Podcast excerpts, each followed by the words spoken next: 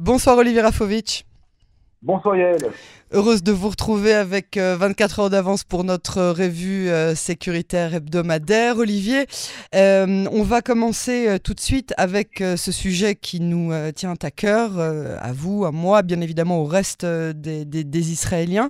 Cette crise au sein de l'armée avec des attaques constantes de la part de certains membres, pas tous, mais de certains membres de la coalition, de certains membres du gouvernement, contre les hauts responsables de l'armée, contre Herzi Halevi lui-même. La semaine dernière, on avait vu ça avec le chef du Shin Bet. Et là, évidemment, le fils de Benjamin Netanyahou, qui a lui-même proféré des attaques contre Herzi Halevi. Et 24 heures plus tard, le soutien de Netanyahou. Qu'est-ce que vous en pensez? Écoutez, j'étais moi-même cette semaine à une cérémonie de remise de grade à l'état-major en présence du chef d'état-major de l'armée israélienne, le général Herzi Halevi. Et en fin de la cérémonie, lorsque les officiers et de réserve également du rang ont reçu leur promotion avec des familles qui étaient présentes, il y a eu une prise de parole du chef d'état-major qui a parlé de la cohésion, a parlé de l'importance du service et l'importance de Tsahal au sein de la société israélienne, évidemment, en mentionnant aussi, avant, il y avait une espèce de petit film qui parlait également que c'était les 75 ans de l'indépendance d'Israël, mais également les 75 ans de la création de Tsahal, qui fête également cette année son 75e anniversaire. Et dans ce cadre-là, on pouvait entendre dans la voix du chef d'état-major une demande, une exigence de la part de nous tous, Israéliens de tous bords, de voir dans le Tsahal l'élément qui rassemble tout à fait et qui fait ce moteur de la nation, ce moteur de rassemblement, comme vous l'avez dit vous-même, et qui fait que nous sommes tous unis au sein de l'armée israélienne pour la défense et la protection de l'État et de la nation. Et le fait que cette chose a été dite par le chef d'état-major ce soir-là prend évidemment dans le contexte actuel une importance encore beaucoup plus large, puisque nous sommes confrontés pour la première fois dans notre histoire, je crois, à des critiques acerbes contre l'armée et plus particulièrement contre l'état-major de l'armée israélienne et des officiers, non pas venant d'ennemis de l'État d'Israël ou de mouvements anti-israéliens ou oui, mouvements, mais de la part de membres de la coalition gouvernementale qui sont pour la plupart des officiers et des officiers de réserve qui ont tous servi dans l'armée, enfin qui connaissent de près le système ouais, eux-mêmes. C'est ça qui est paradoxal. Oui, mais pas tous non plus. Mais c'est pas ça que oui, les critiques, si vous voulez, les critiques, si vous voulez, sont quand même extrêmement dures. Hier, il y a même eu une prise de position, de parole du ministre Doudi Amsalem, qui est ministre dans le ministère de la Justice, qui est une personnalité importante au sein du Likoud, oui, et qui a dit qu'il y avait des rebelles ou comme des rebelles au sein de l'armée. Et avec les rebelles, eh bien, il faut savoir traiter les rebelles. Alors, est-ce qu'il laissait entendre qu'il faut aller dans des cours de justice militaire? Enfin, c'était pas très clair. En tout cas, une atmosphère plus que nauséabonde, plus que grave, parce que ça montre, si vous voulez, qu'il y a aujourd'hui un fossé qui est en train de se creuser entre un gouvernement et son armée, et non pas entre un gouvernement et des gens qui sont à l'extérieur ou quelque chose qui ne fait pas partie de l'État. Et cette situation, elle pose un problème à plusieurs niveaux. La première chose, c'est qu'il est très important qu'il y ait une confiance absolue entre le gouvernement, le Premier ministre évidemment, le ministre de la Défense et le chef d'état-major de l'armée israélienne.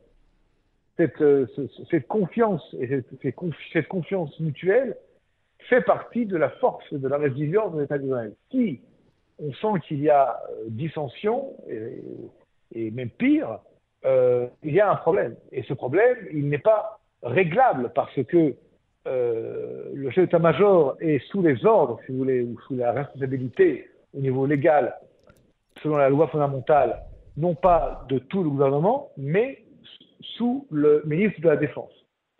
Et le ministre de la Défense, aujourd'hui, accorde une confiance totale, je parle de Yoav Galant, le ministre, le général Yoav Galant, apporte une confiance totale à Herzi Halevi.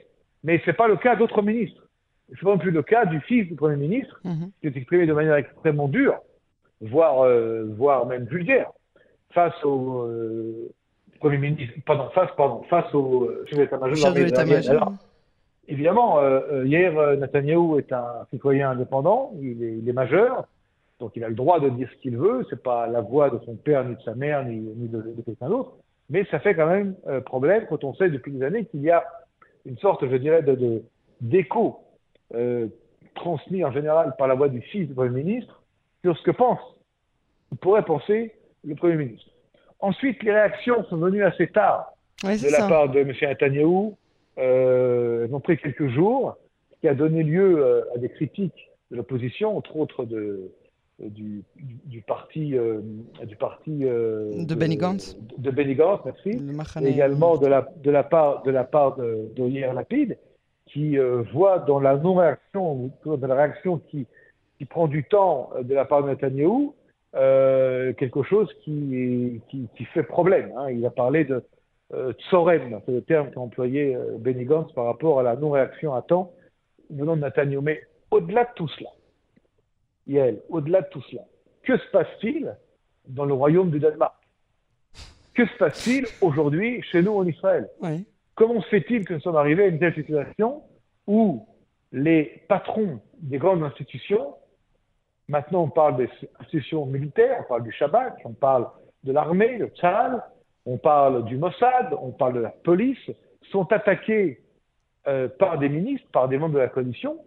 Alors, que des politiques qui attaquent des politiques, c'est très bien. C'est la démocratie, c'est le rôle que les politiques ont quand ils ne sont pas d'accord avec d'autres politiques. Mais quand on sait que des patrons des agences de sécurité, Mossad, Shabak, ou le chef d'état-major de l'armée, n'ont pas le droit de s'exprimer politiquement parlant, donc il y a toute une ambiance, encore une fois, je dis plus que nous avons, qui maintenant, elle, est reprise et je dirais analysée, encore une fois, par nos ennemis, qui nous regardent, qui nous écoutent, qui nous entendent et qui doivent certainement se réjouir, n'est-ce pas, de cette situation-là, comme étant, entre guillemets, une sorte de faiblesse d'un système qui, aujourd'hui, ne fonctionne pas bien, et ce qui oblige l'armée israélienne à faire tout ce qu'il faut pour continuer à faire le travail qui est demandé, c'est-à-dire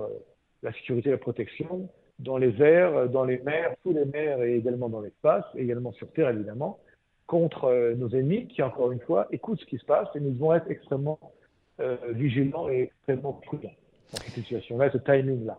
Alors là, on parle des menaces internes, hein, de ce qui serait susceptible de menacer la sécurité israélienne au sein même de la sécurité, au sein même de la société israélienne. Mais c'est pas comme si les ennemis d'Israël prenaient des vacances même au mois d'août. La semaine dernière, le ministre de la Défense, Yoav Galant, a proféré des menaces claires et vindicatives contre le Hezbollah. Et on attendait la réaction de Nasrallah. Elle est venue après avoir menacé le Liban de revenir à l'âge de pierre. Eh bien, Nasrallah rend l'appareil. Alors là, effectivement, on a une réaction, je dirais presque logique, mais logique attendue, attendue, mais pas à ce point-là. En fait, Nasrallah utilise le même narratif, le même jargon utilisé par Yoav Galant. Mais maintenant, il dit, si vous attaquez le Liban et que vous voulez le rendre à l'âge de pierre, ce qu'avait dit Yoav Galant au cas où le Hezbollah attaquait Israël, eh bien nous rendrons Israël également à l'âge de pierre en citant des cibles précises que le Hezbollah vise au cas où Israël attaquerait le Liban. Alors, nous sommes dans une situation un peu étrange, Yael.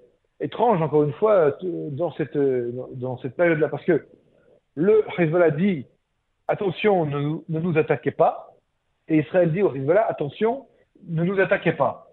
Alors, si on reprend ces deux phrases que je viens de vous citer maintenant, et je les mets sur une table avec un logiciel de logique et un algorithme pour analyser tout cela, on est dans une situation en fait où rien ne se passe, où en fait rien ne se passe et chacun dit à l'autre, si tu fais ça, je vais faire ça, mais si tu ne le fais pas, je ne vais pas le faire. Donc quelque part, rien ne se passe et quelque part, est-ce que quelqu'un attend que l'autre fasse quelque chose? Est-ce que le Hezbollah aujourd'hui se prépare à la guerre en menaçant Israël mais ne voulant pas la guerre parce que lui-même faisant face à une crise interne extrêmement lourde, extrêmement compliquée, savoir que le Hezbollah est dans une presque guerre civile face à des milices chrétiennes, à des milices anti-Hezbollah. Nous voyons cette semaine, par exemple, je ne sais pas si vous avez suivi les situations au Liban, un camion de Hezbollah qui se renverse dans une ville, je crois qu'on en parlait ensemble, et puis des soldats de l'armée libanaise viennent à l'aide du Hezbollah et tuent un citoyen libanais chrétien qui, avec une milice qui voulait s'approcher du camion. Mais tout ça, ça fait beaucoup de bruit, ça fait beaucoup de titres, de grands titres dans le Liban. Un Liban qui aujourd'hui se rapproche de plus en plus, presque à vitesse grand V, d'une nouvelle guerre civile où le Hezbollah pourrait jouer encore une fois un rôle malheureusement décisif contre les chrétiens, contre les sunnites et autres. C'est ça, toujours les premiers otages de Hezbollah restent les Libanais. Tout à fait, oui, bien sûr. Maintenant, c'est parce qu'il y a une situation de pourrissement politique interne et de pré-guerre civile au Liban que le Hezbollah utilise de nouveau la carte israélienne pour essayer de rassembler ce qui peut être rassemblé, faire oublier les problèmes internes du Liban et se tourner vers Israël comme étant, entre guillemets, l'ennemi majeur qui pose des problèmes. Or, du côté israélien, quelque part, je dirais presque, nous, la crise interne libanaise, c'est pas notre problème. Nous, notre problème à nous, c'est la défense du Nord et la défense du pays tout court. Et nous sommes conscients que Nasrallah, avec ses services de propagande, avec ses agents, une image d'un État d'Israël qui, en fait, aujourd'hui, menacerait le Liban et donc le Hezbollah jouerait ce rôle de défenseur des Libanais. Or, les Libanais eux-mêmes savent très bien que le Hezbollah est corrompu jusqu'au cou, que les 800 à 1 milliard de dollars versés par l'Iran au Hezbollah vont dans les poches de beaucoup de membres importants du Hezbollah et de Nasrallah lui-même, que Nasrallah a besoin de conflits, de cette raison d'être du conflit avec Israël pour continuer à se mettre de l'argent dans les poches, également à être cette organisation la plus mafieuse du monde, puisqu'on sait que le Hezbollah, je crois qu'elle, vous et moi, on en parlait plusieurs fois sur les ondes.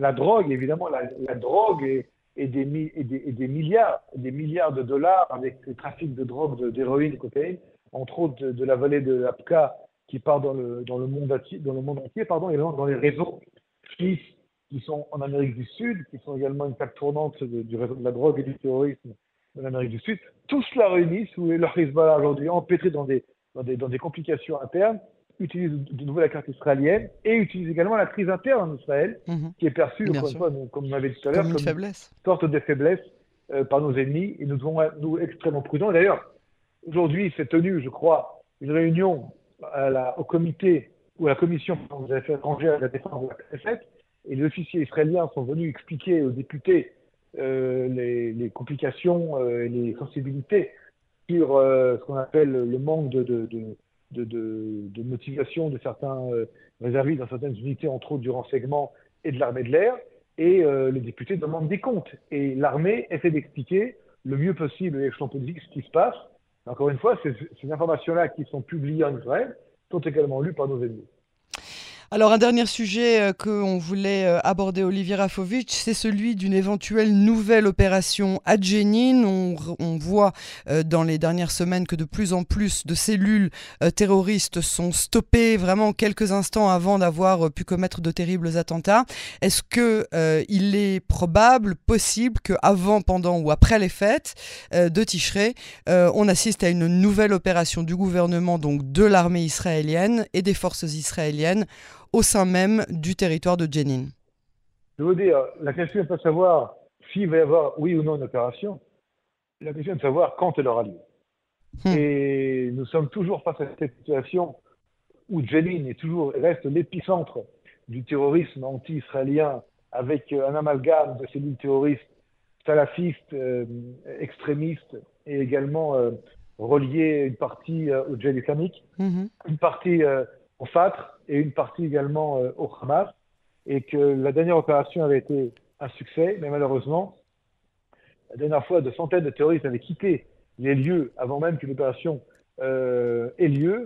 Donc il y avait eu des fuites certainement, et je pense que la prochaine fois qu'une opération doit se tenir contre le terrorisme à Jenin, il faut absolument que le secret soit gardé et qu'il y ait un effet de surprise qui permette à Tsahal et au Shin Bet d'arrêter les terroristes avant qu'ils sachent que Tsahal est en route pour les arrêter. Olivier Rafovitch, merci beaucoup pour cette analyse. On vous retrouve la semaine prochaine sur les ondes de Cannes en français. Merci, à très bientôt et Shabbat Shalom avec un petit peu d'avance.